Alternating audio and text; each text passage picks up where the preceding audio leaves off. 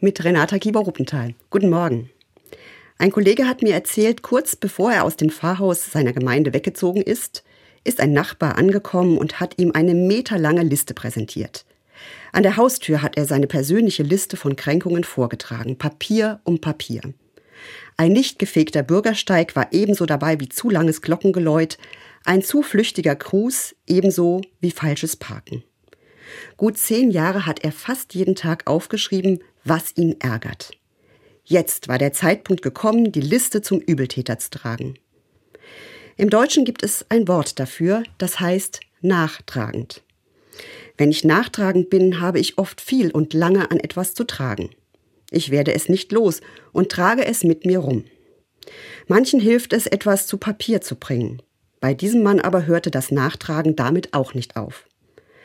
Mein Kollege war erschüttert. Einen so verbitterten Menschen hatte er selten erlebt. Nachtragende Gefühle, die können in einer Seele wirken wie Gift, schleichend, ohne dass einer es merkt.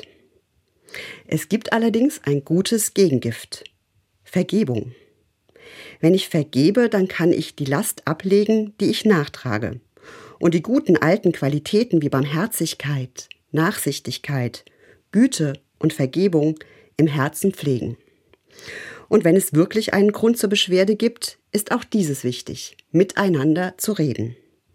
Auch Wut darf man haben, aber möglichst nicht jahrelang anstauen damit ein Nachbar nicht irgendwann aus allen Wolken fällt, wenn ein anderer einen solchen Groll angesammelt hat und so viele Kränkungen nachträgt.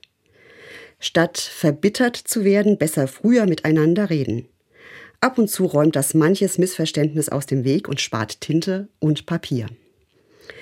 Ich habe durch diese Geschichte selber angefangen zu schauen, wo ich nachtragend bin, wo ein Gespräch, eine Geste oder etwas Nachsicht helfen könnte.